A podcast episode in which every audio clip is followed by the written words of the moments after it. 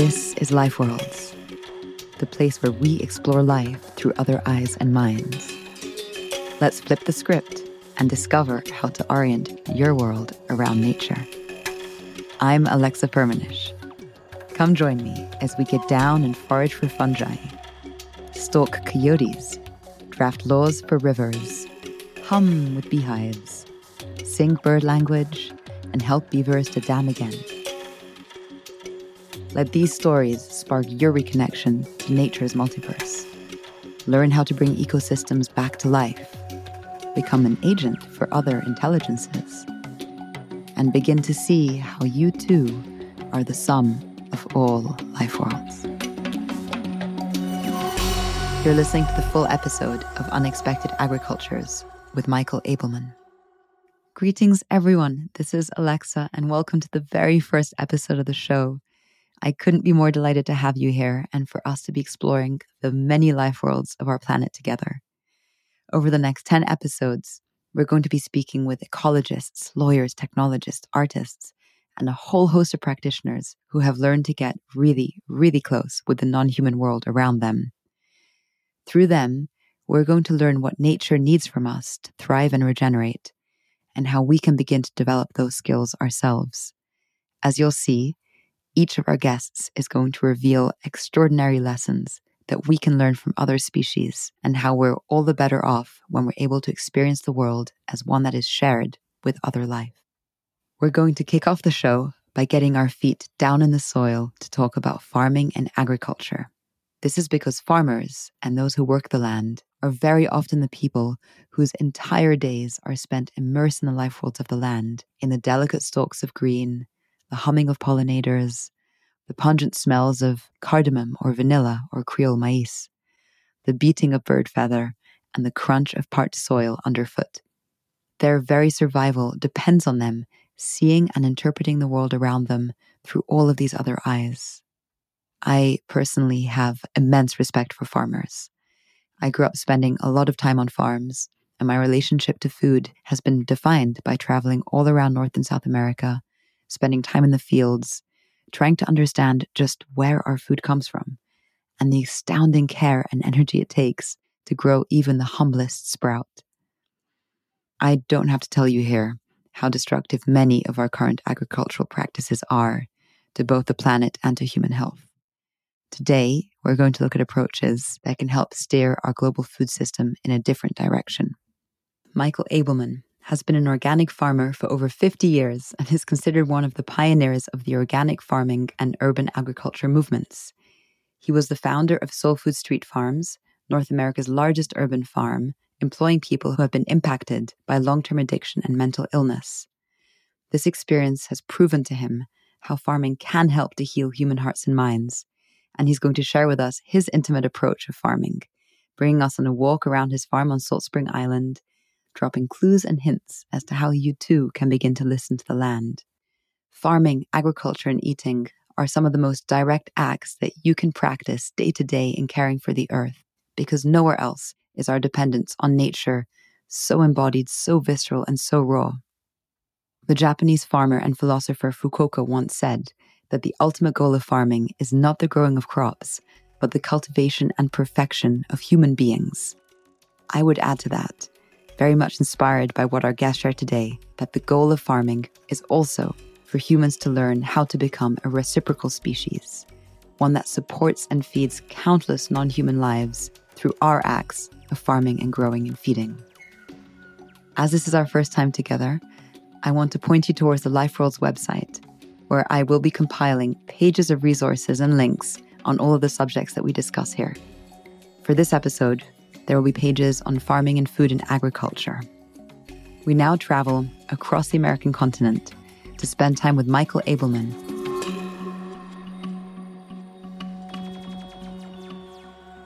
So, to kick off, Michael, I wanted to um, chat about your relationship to agriculture and farming, because that will be the focus of this conversation and food systems more broadly. You've been an activist, you've been an organic farmer since the 1970s, so like way ahead of the trendy curve, but just doing what was the right thing from the get go. Uh, you've authored a bunch of books all about farming and urban agriculture. uh, founded North America's largest urban agriculture project in the east side of um, Vancouver in British Columbia. And you've been a photographer and a road tripper as well for some of the books you've been writing. I mention all that because I wanted to ask you why have all of these different approaches been important for you in your relationship to agriculture? You didn't just choose farming or photography or writing or activism or project management. You're like, I'm going to do it all. So I'd love to hear a little bit about your relationship to each of those things and how they have woven together in your life. Hmm, that's an awesome question. Um, yeah, you know, I didn't really um, begin this journey uh, with, um, you know, kind of any preconceived ideas as to where I was going or what I was doing. In fact, my life has been this um, amazing and great unfolding. Um, uh, I do remember when I was quite young, in my late teens, looking around at the world uh, and wondering what could I possibly do as a livelihood that did not require sucking the life out of the world.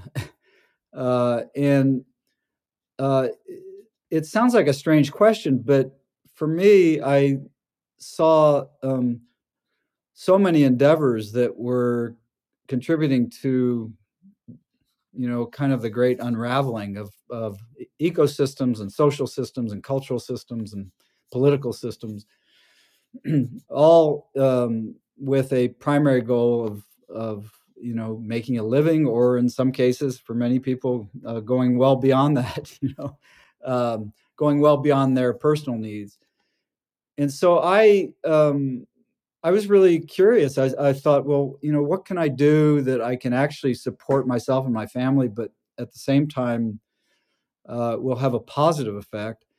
And um, that was a question that lingered and hung. And then by some amazing miracle of fate, I was um, uh, found myself in an agrarian commune at the age of 18. uh, with uh, an amazing experience at 18 years old, um, uh, managing uh, a 100 acre organic pear and apple orchard. It was one of the first organic orchards in North America. I knew nothing about orcharding, I knew nothing about farming. Uh, I was managing a crew of 30 people, most of whom were older than I was. The orchard had been abandoned for 15 years, so you couldn't even see the alleys down the middles of the rows. The, the branches had intertwined so much.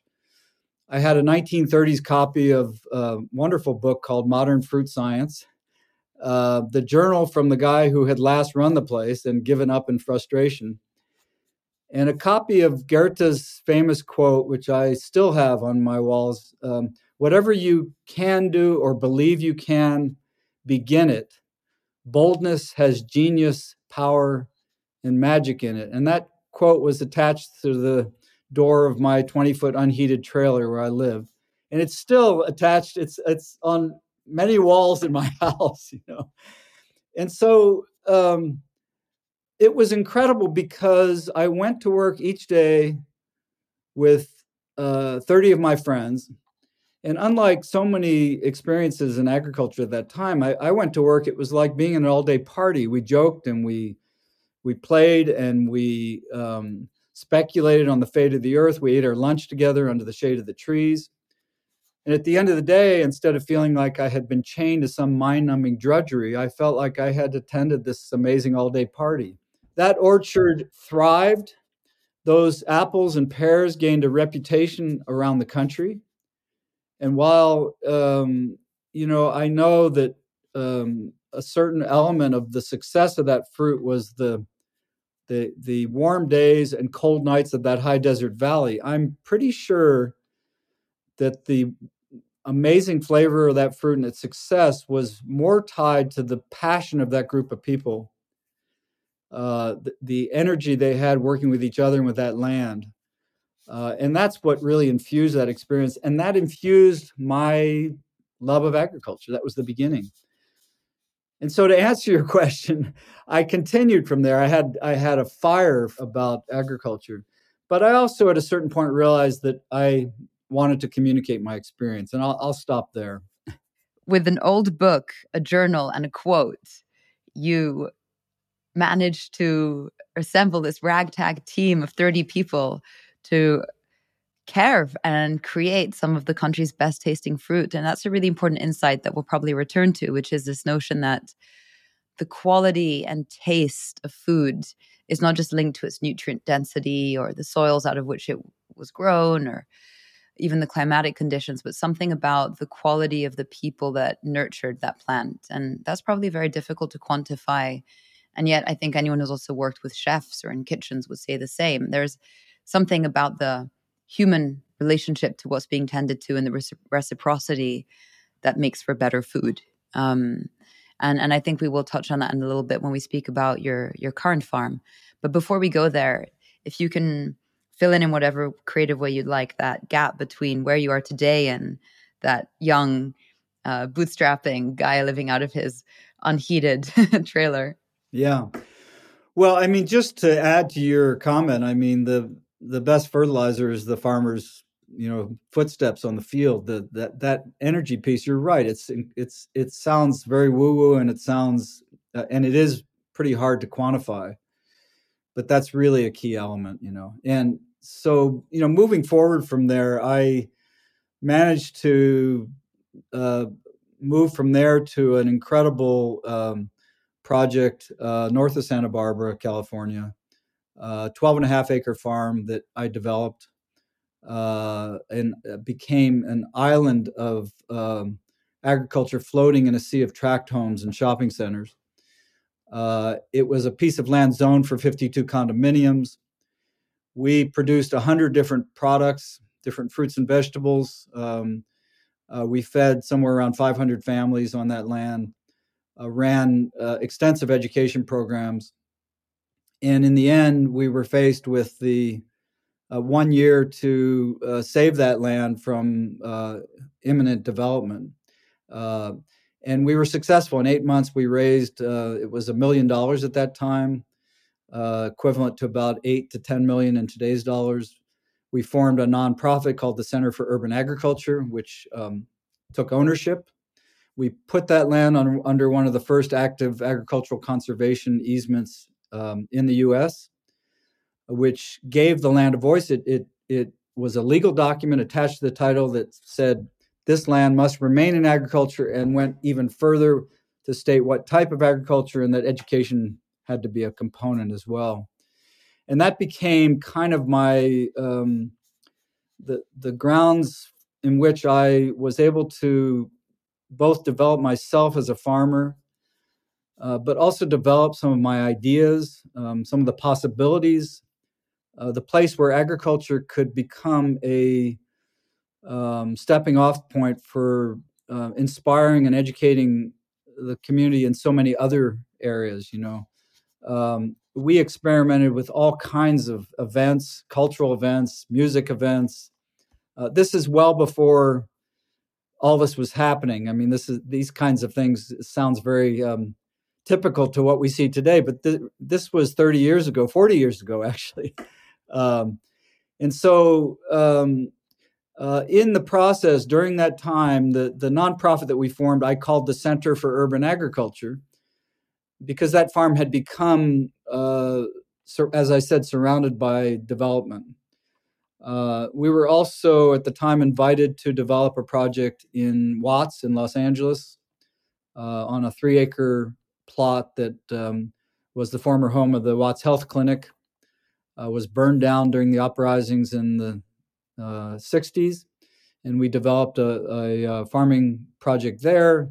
And eventually I began to see that there was enormous potential to create both economic enterprises and food producing uh, um, plots in on on very small pieces of land within our cities, uh, and this became kind of the template for uh, my interest in urban agriculture. Um, I saw that uh, uh many at that time, many urban areas um, had a plethora of abandoned lots, uh, many people without work, uh, no access to fresh food. And I thought, well, what if we could, uh, uh, as, to use Wendell Berry's quote, solve for pattern? What if we could create enterprises that addressed all three of those issues? Uh, and so we, as I said, we developed that project in Watts. It had uh, mixed success because if you haven't noticed, my skin is not black or brown. I'm not from that neighborhood. And while elements of that project continue to this day, um, in the end, we had to leave it for the people who live there. But if you fast forward, um, I don't know how many years, 30 years and 1,400 miles north, um, I was able to, in the city of Vancouver, establish um, something that has been quite successful and has um, addressed some of my concerns about uh, uh, development uh, that I had way back when. To, we, we have learned to do some things right. Uh, and we now run a project which you referred to. Um, some people say it's the largest urban agriculture project in the world. I don't know if that's true. It is a social enterprise employing uh, people dealing with long term addiction, mental illness, material poverty. Uh, and it has a very simple mission, which I can tell you about if you want me to continue. I'm talking a lot. uh, you know, basically, uh, it, it's incredibly simple.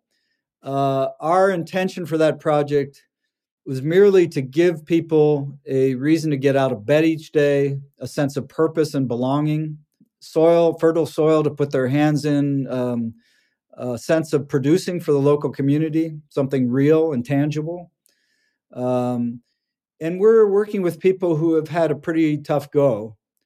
Uh, and um, where success is a very difficult thing to, you know, to determine. uh, but I will say that we have people working with us to this day who've been with us for 13 years who never previously held a job for you know four or five months who still are with us. Um, we have um, uh, we were given six months to survive in this project. We're now as i said 13 years into it. Um, hundreds of people have uh, had uh, uh training and employment opportunities.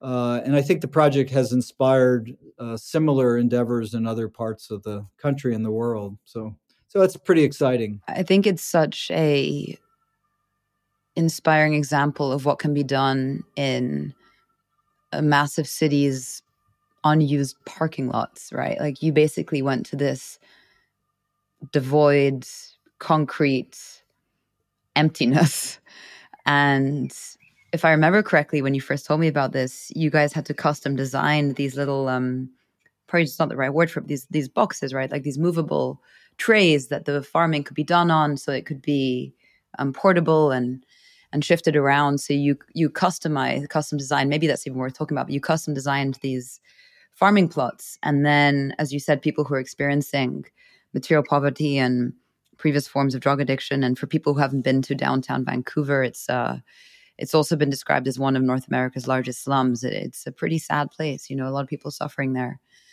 Um, and and yet you've filled these empty vacant plots with soil and plants and life, and in a way, the healing of the individuals who are farming there.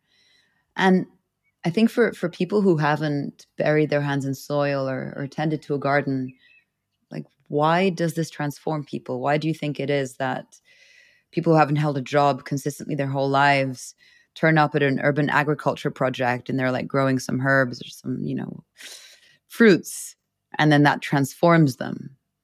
Why is that? Well, first of all, um, just to provide some context, we're producing 35 tons of food annually on large parking lots uh, on a, roughly about four acres um, using this innovative system that you described of um, boxes that both isolate the growing medium from either contaminated soil or pavement and allow us to move on short notice, which is an issue for every city. Uh, so these are production farms and these are real jobs. And in fact, interestingly enough, our staff who never had farming experience bristle uh, if someone refers to the farms as gardens or, or them as gardeners. it's awesome. I never thought I'd hear that instinct, but it's wonderful.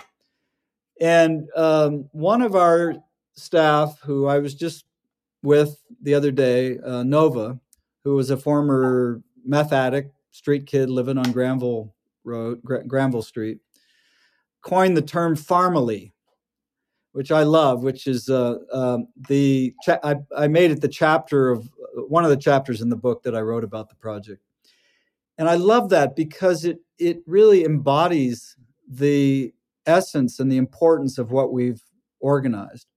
This sense that the farm is more than just a production unit or a factory for food or a place to go to work. It is a place to connect, okay? And it's a place where people come and they feel they belong and they feel a sense of purpose. And I have never attributed any, we're not social workers, we're not drug addiction experts. Um, we're merely farmers that realize that the simple act of growing food, of giving people uh, an opportunity to do something real in their lives, and that sense of purpose and belonging could have a profound impact on their lives. And I'm not sure I un- understand entirely how that works. I do know that there are physiological implications to working with living soil. We know that's actually been studied and demonstrated that that working with soil affects people's serotonin levels. Um, I, I have seen remarkable things where, you know, one of our uh, first neighborhood farmers, Kenny, uh, who said to me, you know, I come to work feeling miserable and I leave feeling renewed and happy. Now, what's going on with that? it's nothing that we are doing. This is something they are doing for themselves. We have merely set the table provided this incredible place for people to come to. It's a safe environment. We provide some training. Um, we provide, you know, the acres of of soil and boxes and and direction. But these folks are doing this for themselves, and and the results have been really amazing. What you're describing it reminds me a lot of, um, you know, the book "One Straw Revolution" by Fukuoka um, and he says the ultimate goal of farming is not the growing of crops, but the cultivation and perfection of the human uh, soul or human beings. Yes, I love that. Right? You give two thumbs up there, and um, and and it is fascinating how that act of farming can be so how it's not about the farming or the agriculture. Of course, it is, but there's this deeper process that's taking place inside of people. Um, do you think that a part of what uh, those folks at Sole Food Street Farms or other people who are working the land, do you think that it has something to do with participating with quote unquote nature or other forms of life? Or perhaps in this example, it's a um, it's the human fabric that's being woven. Yeah, well, I mean, I can only kind of look to myself and see and acknowledge the healing that I have experienced as a result of the work that I have ended up doing. And I know that there are many days where I just I don't want to get out of bed in the morning, you know, and um, maybe the weather's cloudy or it's rainy or um, especially in our shoulder seasons here, it's it can be tough to go out and want to work. There's something that happens once I get my feet on the ground and actually get out the door and I'm out in that space, um, something shifts uh, almost immediately. Um, and I just feel so lucky that um, uh, that I personally have this opportunity to uh, to do that work because I think in many ways it saved my own mental health, especially through these last three years. And so I, you know, I I don't, I'm not in other people's heads. I have heard lots of stories. Our staff are very free and open with talking about their issues and with talking about their experience at Sole Food. And, um, but, um, you know, when I uh, reflect on my own experience, I, I kind of get it. I understand um, that something is happening uh, when we reconnect with with uh, natural systems, um, because we are essentially, I mean, we are part of those systems. We have just forgotten that, you know. When we put ourselves back into the world where we truly belong um, and uh, immerse ourselves in that world, um, whether it's through farming or taking a hike or walking through the woods or whatever, um, we begin to reclaim that which is truly who we are. And I think, um, and, and it's it's hard for me to articulate some of this because, wow, I mean, it's um, it for me, it's uh, total magic. You know, I literally I can leave my house feeling I don't want to go to work. I'm not feeling great today. I'm grumpy, and you know, I'm out there and an hour later i'm happy you know and i see that with our staff and something's going on maybe you can articulate it i actually want to comment on i think there's something different to uh, working the land through farming or other means and just taking a hike. And i don't mean to diminish taking a hike. I obviously am an avid hiker myself but there's something about the even closer observation and sensitivities that you need to manage a farm versus prancing through the woods with delight and picking things up and just being you know a joyful child right uh, and they each have their place but there there's something about as you said observing and being inside of a natural system being part of that system itself but knowing that you have to listen really closely otherwise the harvest might not turn out turn out quite right or you plant too early or you plant too late or you don't. So the, the, the stakes are higher yeah. right? And i think that when the stakes are higher something interesting happens. And, and so what's your approach to uh, right now you're in foxglove farm on, on bc which is a farm that you've been running for quite some time and what's your approach to farming there? Um, and maybe for folk who are listening who have never farmed what's it like to observe a season and and tend to the different crops that are there? And if there's anything you can describe that can make it come alive like what is it to farm with sensitivity? I mean there's no question. I you know i don't have any formal training in agriculture uh, or just about anything else except maybe the visual arts a little bit but um, but one thing that i did realize early on was the incredible importance of um, observation as being the the probably the most important agricultural skill. And i have developed that one skill quite uh, thoroughly uh, to the degree that it's almost too much where i can be on a road trip and i'm looking out the window at you know flying down the highway at other people's fields um, you know making judgments you know or or observations you know. Uh, it's amazing what you you learn to see. And so i uh, on a two or three times a week i walk through my fields with a notebook and while i don't hear voices uh, the plants and the animals and the soil uh, do in fact tell me what they need and i uh, i i mean that very directly i um, I can look at a situation, I look at a field, and I know almost immediately what's required. You know, what's the how? You know, um, um, are the leaves turgid or are they drooping? Um, what are the subtle color differences? I mean, green is not just one color. There's a there's a thousand different uh, gradations of green. You know, and what do they all mean? Um, how does the soil feel to me and, and smell and sometimes even taste and what is that telling me you know um, you know what uh, various little critters have shown up from one day to the next and what are they able to communicate to me uh, and what are the plants communicating with them in order to have attracted them or, or having repelled them you know um, uh, so many uh, um, subtle and not so subtle cues uh, that come from those walks and from those walks uh, uh, results a very clear list of what we need to do, um, the projects and the jobs for the week and the day. Um, understanding what you said, this is um, both a incredible, incredibly spiritual practice, but it's an incredibly pragmatic and practical practice because I farm for a living.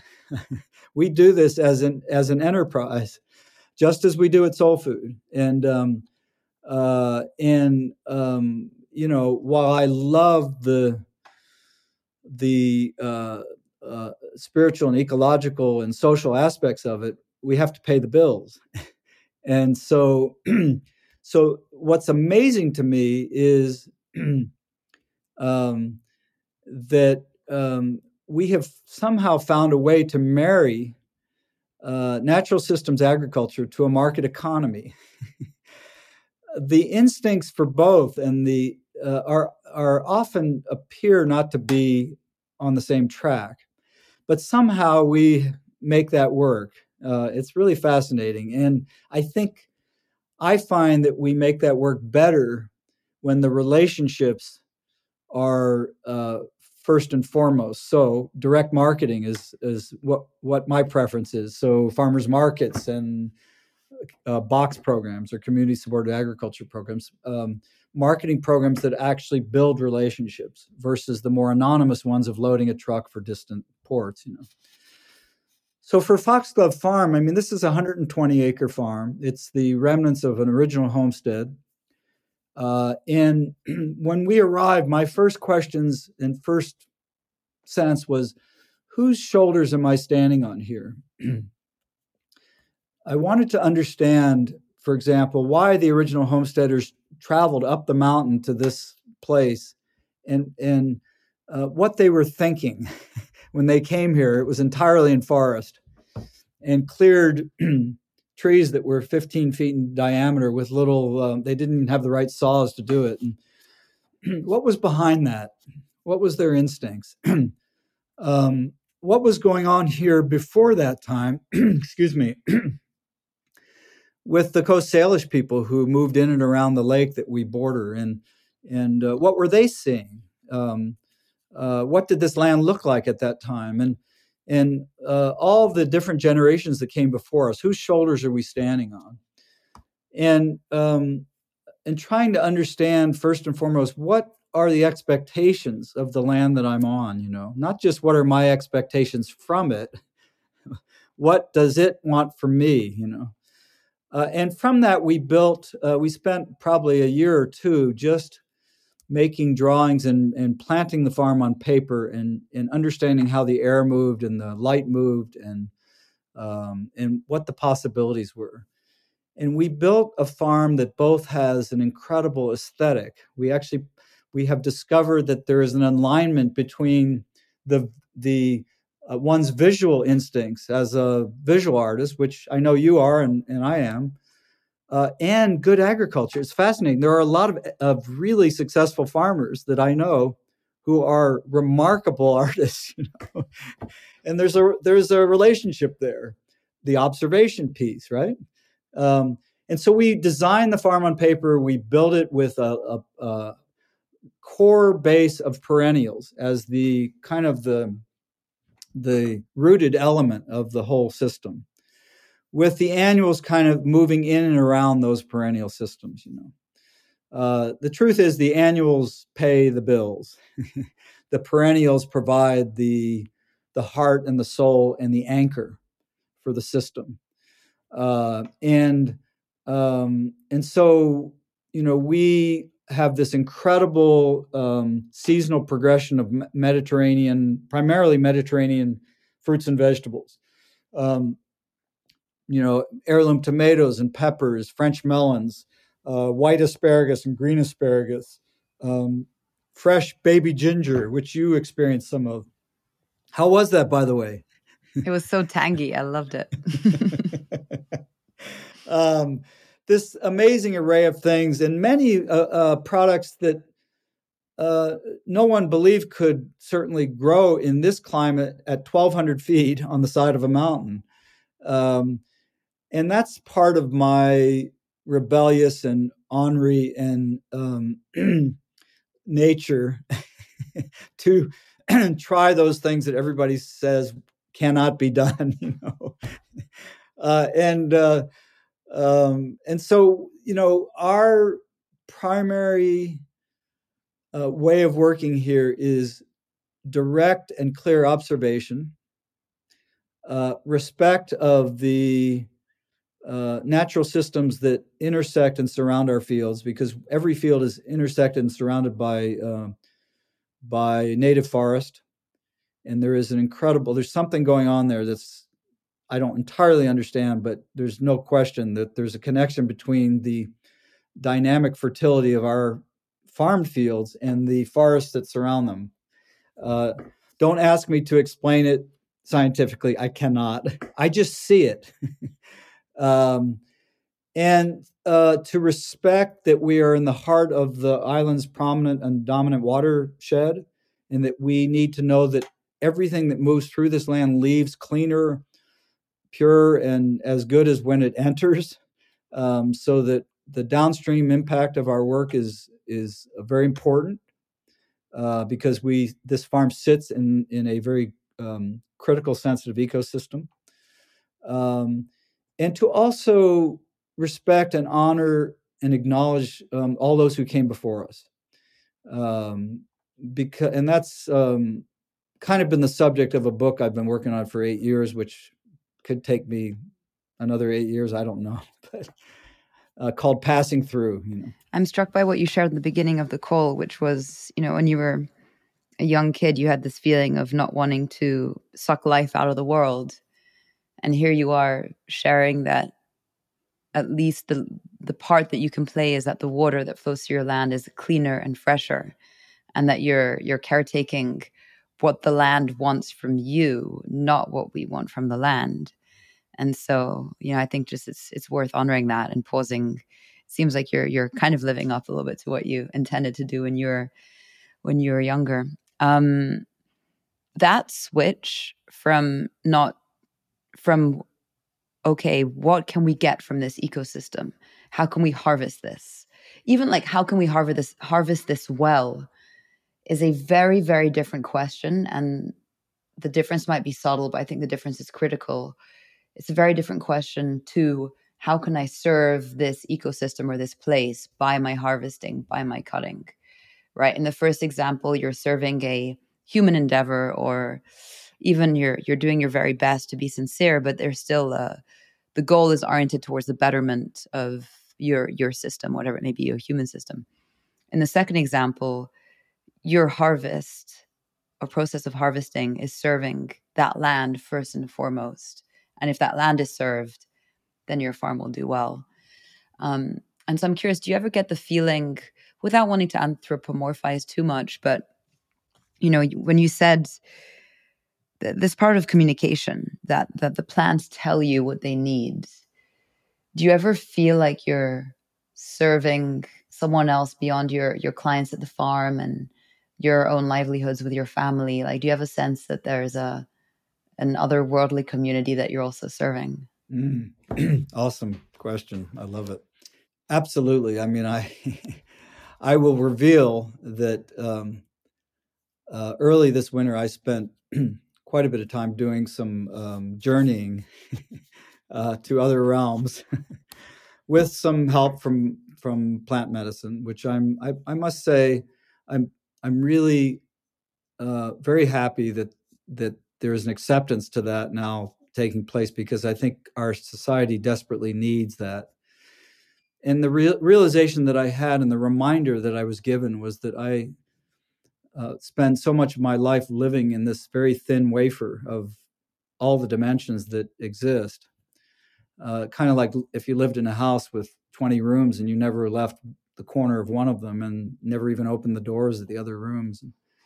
And that experience that I had earlier this winter was so profound because it reminded me um, that uh, of all these other dimensions that exist and that uh, we as humans um, are uh, as i said most spend most of our time living in one sliver. And when you're when you enter the world of the farm and of farming and the community that surrounds the farm, both uh, human and um, and non-human, um, you have to accept that unlike the dominant industrial model of agriculture, which the where the farmer is the like the general standing, you know, in the field, you know, fighting off invading forces, uh, you have to, at some point, if you're going to do it well, find your way into the slipstream of biological activity of the natural world and see yourself as only one piece of this system. Um, to and tr- to truly be successful, um, you have to find that place um, where you are not necessarily the controller or the only um, element. You are just a part of many elements, and to find that place is a it's a wonderful feeling. Um, it isn't that you don't have a major role to play. It isn't that um, you don't have work to do, uh, or all the innumerable practical aspects of what we do. But if we don't find um, uh, some sense of humility in this process, uh, then we we will fail ultimately. You know, and when I say fail, I'm not talking about success or failure on the basis of economic or um, I'm talking about in the long term. You know, um, and so, yeah, I think, I mean, I don't know if I've answered any of your questions, but I think the question was exceptional and, and, um, reminded me once again, um, that, um, you know, I'm just a one link in this chain, you know? Um, and the other thing at 67 years old is that I, you know, I'm finally coming to terms with my own mortality and that this thing is so brief and you know um, what can i do with the short time i have here that's really going to be meaningful you know? Thank you so much for sharing that about the the journey you took. I do agree with you that under certain safe conditions those kinds of things can be um, incredibly disarming uh, when when we're very used to having so many defenses up against the world you know it strikes me when you speak about this general in the field and you know commanding the fleet of um, weed spraying robots and monitoring everything from a distance I, I and this kind of brings us to what's broken about the current food system there are those who argue that yes organic regenerative holistic it's great but that cannot be quote unquote scaled. It cannot feed the planet and the amount of humans that we are with the amount of arable land that's left and that will be left um, with rising temperatures we will need some balance of industrialized uh, general wielding farming combined with the kinds of approaches that you describe. What would you say to that? I mean do you think that we will need both or that those farms those massive i'm sure you've flown over them or even been in them as you drive past in your car judging what's you know what they could be doing. Um, what do you see as the future of those kinds of systems? Do, do we need them? That's a really good question. You know i've i spent a lot of years um, after my first book came out in the early 90s and up until really four or five years ago um, in the winter months doing quite a bit of speaking at events and universities and you know. And it it always amazed me that inevitably uh, on and on occasion someone would raise their hand and say well uh, mr Ableman and you know when they use the word mystery that you're in trouble but we, we love the, what you're doing and you know uh, your good all your good work but how is it that you think that the system of farming that you're proposing is going to feed the world? You know and so that's been you know that was a common question. And i my answer was always um, uh, that it wasn't it wouldn't. And uh, the reason i say that is that um, i think that um, you know we're uh, we have to recognize that um, that we're facing uh, a situation where we have populations that far outstrip our ability to properly take care of them. You know, in other words, there's more people than we can, than this planet really should be supporting. Um, and I, this is a very difficult conversation to have, but I feel that we have to deal this idea of um, the of uh, agriculture solving what is essentially a social and um, population issue is ridiculous. You know.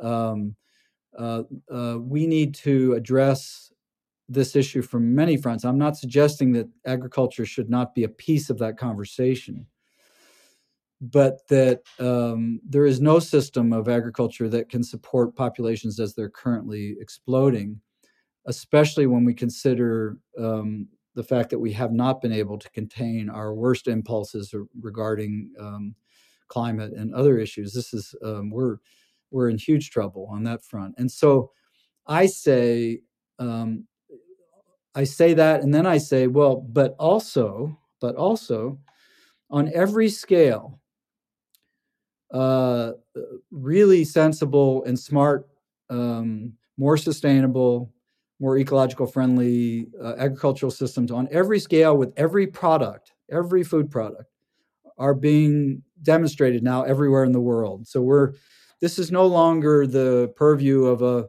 few hippie farmers with wearing tie dye and Birkenstocks in Northern California on a small, you know, three acre plot. This is this these systems are being adopted and accepted and innovated on and improved all around the world on huge scales, you know, 20,000 acres down to, you know, a half an acre in the middle of the city, you know. And so um, this is not um, uh, applying the principles of sensible, considerate, uh, ecological agricultural systems based on based on nature um, is now infiltrated the entire network. Now, I, with that said, the industrial model is still entrenched and still pushing, uh, uh, and we have, um, you know, we have voices uh, like uh, Microsoft's founder. I'm losing his name now. Um, who who uh, is uh, uh, having a huge and I don't think very positive influence on other parts of the world, like on in Africa. Um, uh, you know, he he comes from a technological perspective. Uh, I can't believe I'm not thinking of the guy's name. You can help me out. Yeah, it's it's Bill Gates and the whole green revolution, right? Thank you, Bill. Yeah, it's very contentious. So I mean, he's a technological. Yeah. So he he he understands only one thing, and that's so he's applying technology to agriculture, and of course, pushing uh, a highly uh, controversial and I think wrong agenda down there. Um, when he could be supporting some really amazing things, you know. I, think his instincts and his desire to help are probably good. I don't know, um, and so I think that I don't want to diminish the fact that the industrial mindset is still entrenched in the food system. Uh, but I don't. Uh, I want to say that there are excellent models on every scale that demonstrate that we can, in fact, um, feed ourselves within uh, population sensibility with uh, systems that really take care of the land and take care of the people that are working with them. Yeah, I want to pick up on on some of the threads that you've shared as it links this question of incredibly technologized um, evolutions in agriculture. You know, in the beginning, you shared this example of the 30 of you on that farm, on that um, apple and pear orchard, and how there was something about the fruit that just was better for whatever reason. And this notion of in Sole Food Street Farms, how when you, how when those um, staff members tended to those urban plots, they healed. So there, there's some kind of conversation or communication happening between human and land, human and farm that is beneficial to both. And my concern, and I'll I'll put my you know ag tech investor hat on now. My concern with a lot of the agricultural technological innovations are that they are missing that component of binding a human being to an ecological um, food system. Um, and I think that it can be done well. You know, I don't know in your farm if you have sensors and so on but i i think that some things can be laborious and maybe might take time and so maybe if a farmer has a sensor telling him how much water is there as long as he's not fully or she's not fully bypassing um, the need to check the water at all in their own intuitive sense as you would do walking the land i think those things might be helpful um, but I wonder when we look at the amount of money, it's billions, if not trillions of dollars today that are pouring into reforming agriculture because of how destructive it's been on the planet, unfortunately. Um, I wonder what could be like criteria that people could look out for um, because I know that people who also listen to this show are investors. Um, like, what are the criteria that people can look out for in terms of okay, this is something that is in right relationship somehow, versus this is a um, single-mindedly technological approach that doesn't heal the land and human beings to in the to the extent that agriculture can do. So maybe we can, you know, jam a little bit on like what what could those criteria be? Like what what can people look out for? Maybe you've even seen examples that that that could stand up to that litmus test.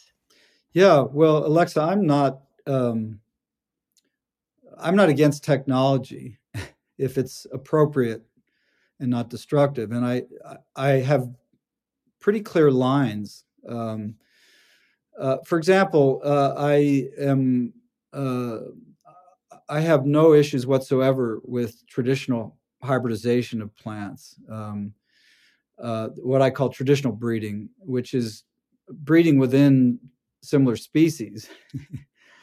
but I am dead set against the arrogance of um, when we begin breeding within unrelated species. I think this is a very dangerous game, you know, and we don't know what we're doing. What would that be, for example?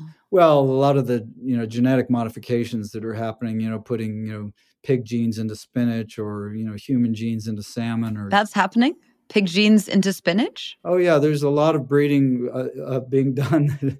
I, am giving you some of the more extreme examples, mind you, but uh, you know the original, the first. Uh, there, there's actually been very little development uh, in terms of genetic modifications in uh, fruits and vegetables. It's most of it's been um, you know grains and and hay crops and commodity crops and you know um, and I think you know like the, the the one of the first developments was the Flavr Savr tomato, which um, uh, Calgene got uh, released a tomato that would would look fresh and ripe on the shelves for weeks without going off, and I I got myself in a lot of trouble in the early days, earning the title of food terrorist from our friend Julia Child after a speech I gave about that tomato. But I wear that with as a badge of honor.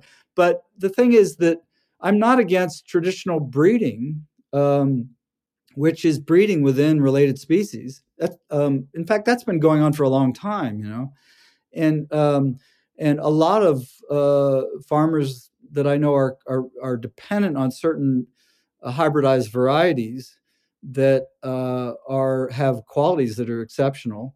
And we also use a lot of open pollinated varieties that have not been hybridized. I mean, we're I live in both worlds. I do not support uh, the uh, breeding of unrelated species and a lot of the genetic modifications that are happening.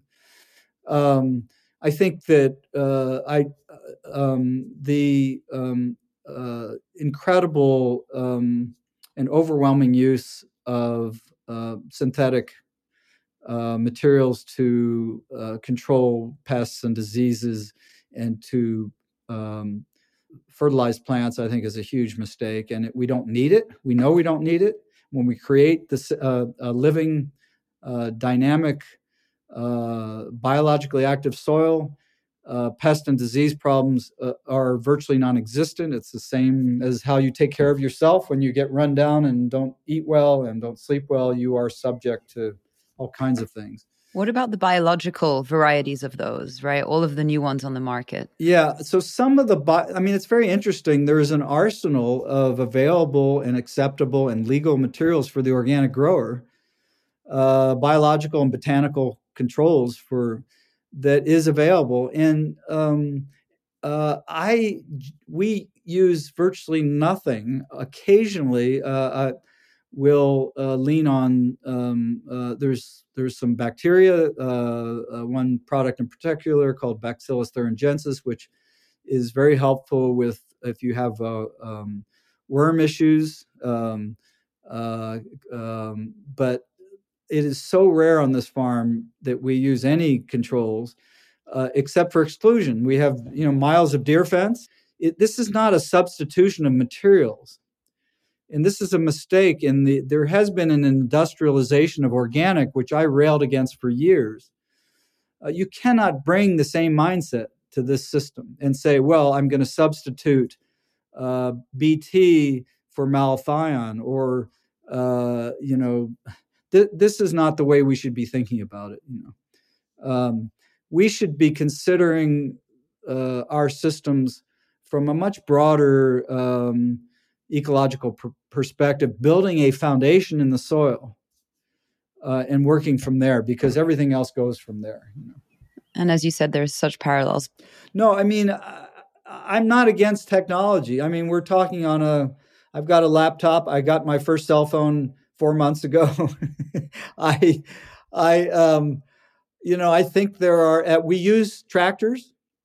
Um, I have I have a wonderful electric tractor I that I just got that the Canadian government helped us buy, which I'm excited about. You know, so yeah, I was just going to say, um, it, you know, the the parallels between our the soil microbiome and our microbiome in terms of like the basic health that needs to be there instead of just pumping yourself full of things that are compensating for imbalances. Um, I can't believe that we have only a few minutes left and the time has flown by much quicker.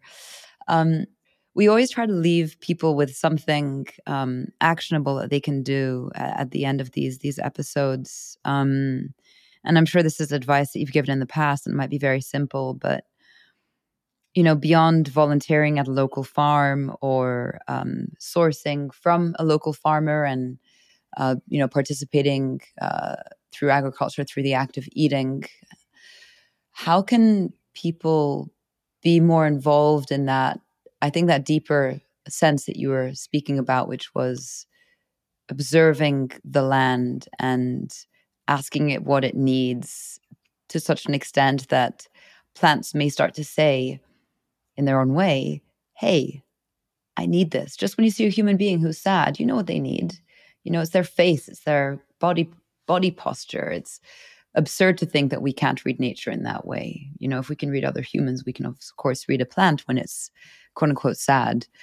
Um, how do people hone those capacities and, and kind of get started? It's a great ending question. Well, I mean, first of all, I, I really want to remind your listeners um, that uh, we live in a world, at least in North America, but I believe uh, in Europe and other parts of the world, where only two, two and a half percent of the population is growing the nourishment for the rest and in my mind, uh, uh, that uh, crazy number is what has created many of the problems in the food system. Uh, almost everything can be traced to that. In order for that two percent to achieve what is the what is impossible, they rely on techno and chemical and industrial methods um, in order to to do that. And I, I get it. Um, and in fact, I would say that one of the greatest unspoken international emergencies that we're facing is the graying of that 2%. Uh, like I said, I'm 67 years old and I've got a lot of energy and I'll probably keep working. But many of the people that are doing this work are in my age bracket. And in spite of all the excitement and interest amongst younger people, we're still not seeing the, the numbers that we need and the staying power that we need to carry this on. This is a huge um, unspoken and uh, international emergency.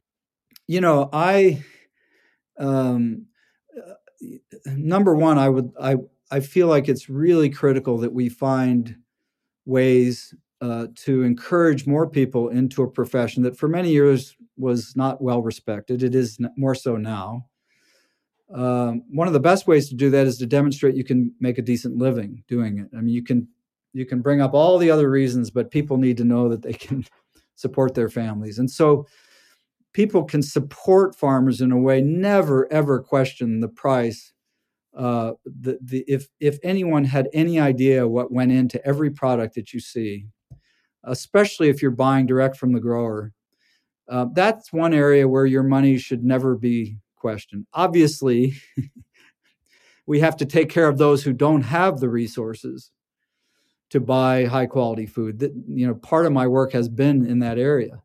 But don't ever question a farmer's pricing. Support them. You know, um, and if they're um, not growing the best food, well, go to someone who is. You know, um, but find ways to encourage more younger people into this profession. Find ways to honor those who are doing it both financially and otherwise. Okay. Um, participate in the food system in a much deeper way than you ever have.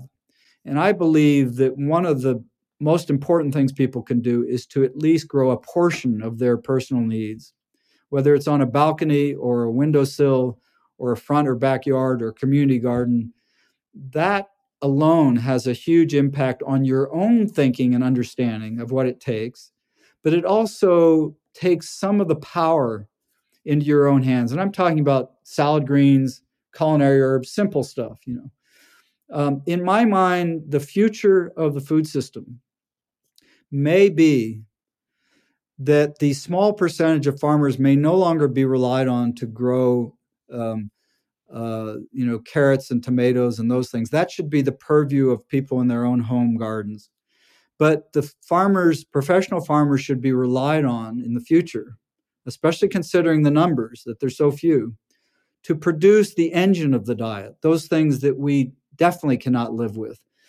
The grains and the beans and pulses and the and the meats and the dairy products and those things that are absolutely um, required to keep us going, and that fruits and vegetables and highly perishable products should be grown close to home by individuals who are using them in neighborhoods, in urban farms, you know, um, and leave the uh, the less perishable and and uh, more scaled and uh, more skilled required uh, products, the, those engine uh, diet engine products to people uh, who are working as professional farmers, at least until we expand our population.